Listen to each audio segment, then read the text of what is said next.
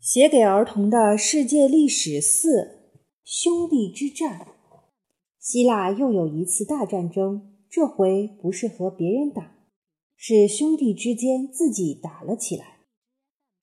在黄金时代里，你已经看到了雅典的繁荣兴盛。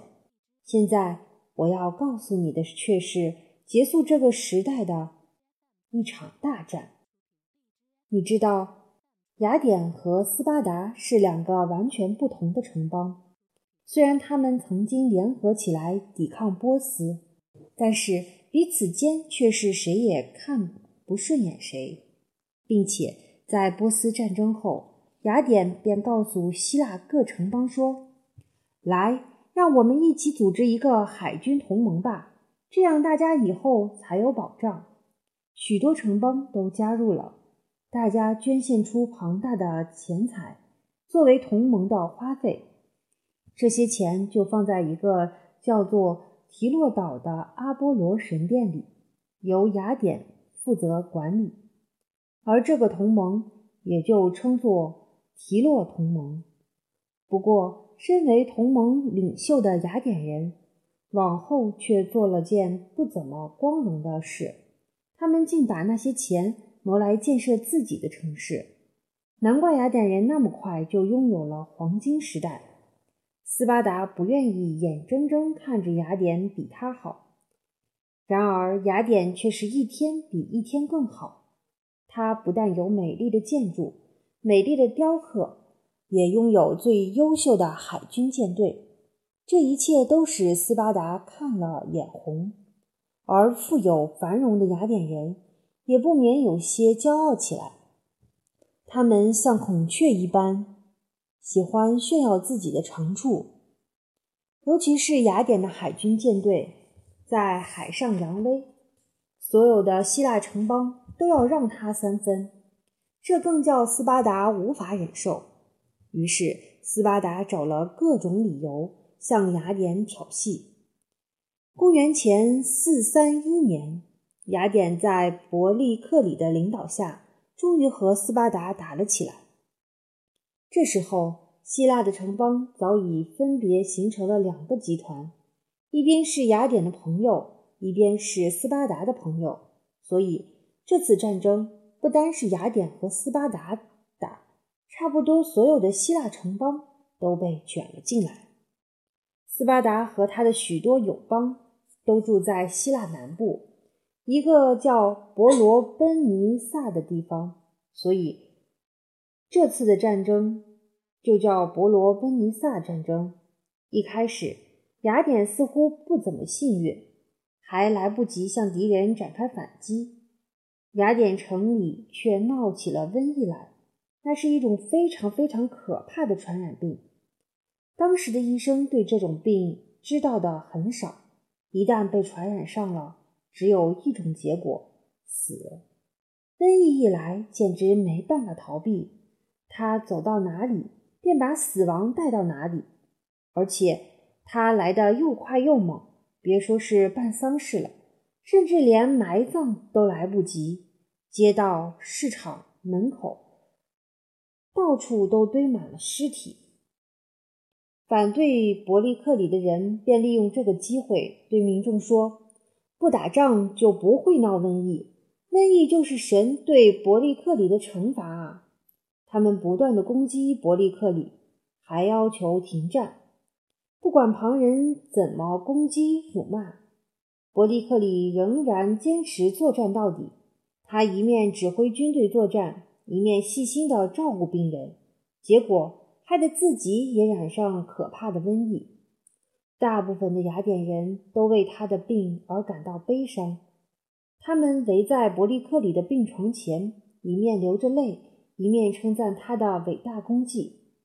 伯利克里却说：“我这一生并没有什么好称赞的，唯一值得夸耀的就是今天你们所流的眼泪了。”说完，伯利克里就去世了。伯利克里死了以后，雅典城里闹得一团糟。有的说和斯巴达讲和吧，有的却又说无论如何一定要打下去。他们总是不停的吵吵吵，结果前一天才派出去的舰队，第二天可能又会撤回来。或许你觉得大敌当前，他们这样争吵不休，似乎有点愚蠢。但你是知道的，在雅典，不管做什么事，总会有个反对党出来唱反调，就像伯利克里受到的攻击一样。伯利克里有个侄子，名叫亚尔西巴德，他凭着能言善辩的本领，赢得了雅典人的信任。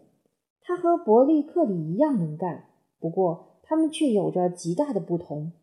亚尔西巴德被认为是阿波罗的化身，也就是说，他像阿波罗一样漂亮。还记得阿波罗是希腊最漂亮的男神吧？而且亚尔西巴德也像阿波罗一样强壮。他曾在奥林匹克运动会里得到好几次的桂冠，可惜。他却很狂妄自大，想做什么就做什么，从来不管那样做对不对。伯利克里生前曾经告诫雅典人，和斯巴达人作战绝不可以冒险。不过亚尔西巴德是不管这一套的，他毫不犹豫地带了一支庞大的远征军，向意大利那只靴子旁边的一个大岛西西里岛进攻。想要征服那儿，得到更多的财富，增强雅典的力量。可是远征军才刚登上西西里岛，雅典却要亚尔西巴德回国接受审判。你意想不到，亚尔西巴德所犯的罪，竟然只是毁坏了神像而已。你该还记得，菲迪亚斯只不过把自己的像刻在雅典娜神像的盾牌上。就被关进牢里，那么毁坏神像岂不是更不可宽恕？亚尔西巴德当然知道，这次回去一定是凶多吉少，他索性就逃到了斯巴达去，把雅典的秘密都说了出来。这一次，他果真做了件不能宽恕的事。远征军没有了主帅，而斯巴达也赶来帮助西西里人。慌成一团的雅典舰队正要趁夜晚撤退时，却发生了月食。他们认为那是个坏预兆，不宜行动。结果，由于没有及时撤退，雅典人被斯巴达大军打得一败涂地，几乎全军覆没。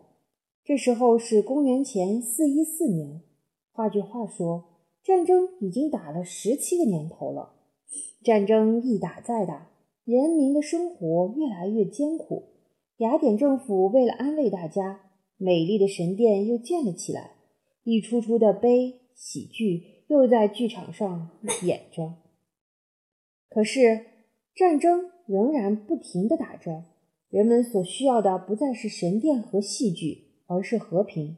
所以，只要谁有能力赶走敌人，谁就是英雄，不管是用欺骗。贿赂或者任何手段都可以，甚至就连从前投降到斯巴达的亚尔西巴德，雅典人似乎也忘了他的罪恶，所记得的只是他的才能，依然热烈的欢迎他回国，期盼他能为雅典带来一线希望。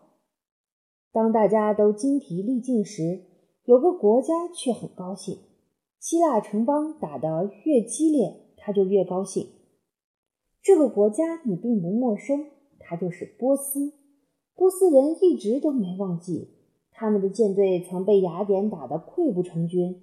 为了要报一箭之仇，便帮斯巴达建一支庞大的舰队来对付雅典。这时候，雅典人仍然在争吵，有人主张讲和，有人坚持作战。公元前四零四年，斯巴达人得意的时刻来临。因为雅典人既没讲和，也没再打下去，他们实在撑不住，便宣布投降了。历史上，雅典的辉煌从此消失。斯巴达人拆毁雅典的城墙，他们带走了雅典的舰队。这样的结局，如果伯利克里还活着，一定会伤心不已的。你知道伯罗奔尼撒战争打了多久吗？对了。正好打了二十七年。打了这么久，斯巴达是打赢了。不过，斯巴达似乎没有得到什么好处，反而使整个希腊城邦变得更混乱。也许所有希腊城邦都没想到，战争的结果竟然会是这样。在先前，由于希罗多德，我们知道了波西战争的故事，而这时候有个叫做修昔底德的人，也把。伯罗奔尼撒战争的每一件事都写了下来。如果将来有机会读到这两本书，你会发现修昔底德写的并不那么好玩。不过，我们可以确定的说，他所写的每一件事都是真实的。